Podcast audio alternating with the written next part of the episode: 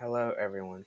Today we'll be talking about the issues with Russia and Ukraine, and why they want to invade Ukraine, and what values Ukraine holds. So, if you're not aware of what's going on in Ukraine right now, Russian troops are standing at the border of Ukraine waiting for the green light to invade. Ukraine has been an independent country since August 24th, 1991. So why does Russia feel the need to gain control of them? The US has officially stated if Russian troops enters Ukraine, they will interfere on Ukraine's defense. Because of the fact Ukraine wants to be a part of NATO, but isn't officially yet. Ukraine wants to join an international group called NATO. If you don't know what NATO is, it's a freedom, security, and peace organization that is an alliance between 27 countries. Many say that Russia feels threatened by Ukraine because they want to join NATO. The reason they haven't joined yet was because of the 2010 election of Viktor Yanukovych. He wanted them to not be involved in international affairs.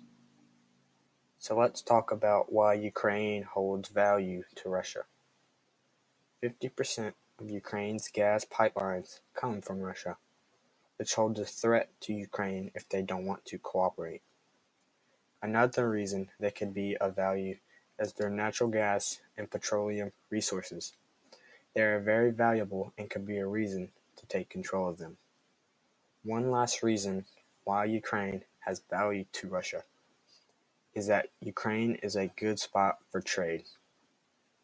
With a harbor that connects to the Black Sea, it would be a good place for Russia's economy to grow. it has been a really vague it's been really vague on if other countries have been involved in the conflict other than the US and France.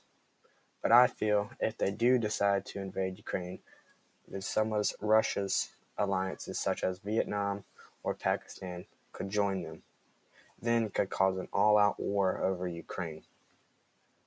All countries like the US and France and other NATO groups could cause a world war. Or Russia can decide that Ukraine isn't worth it and find some other country to mess with. Either way, I feel something has to be done in order for these not to happen. Thank you for listening to my podcast on conflicts between Russia and Ukraine, and I hope you have learned something. Until next time.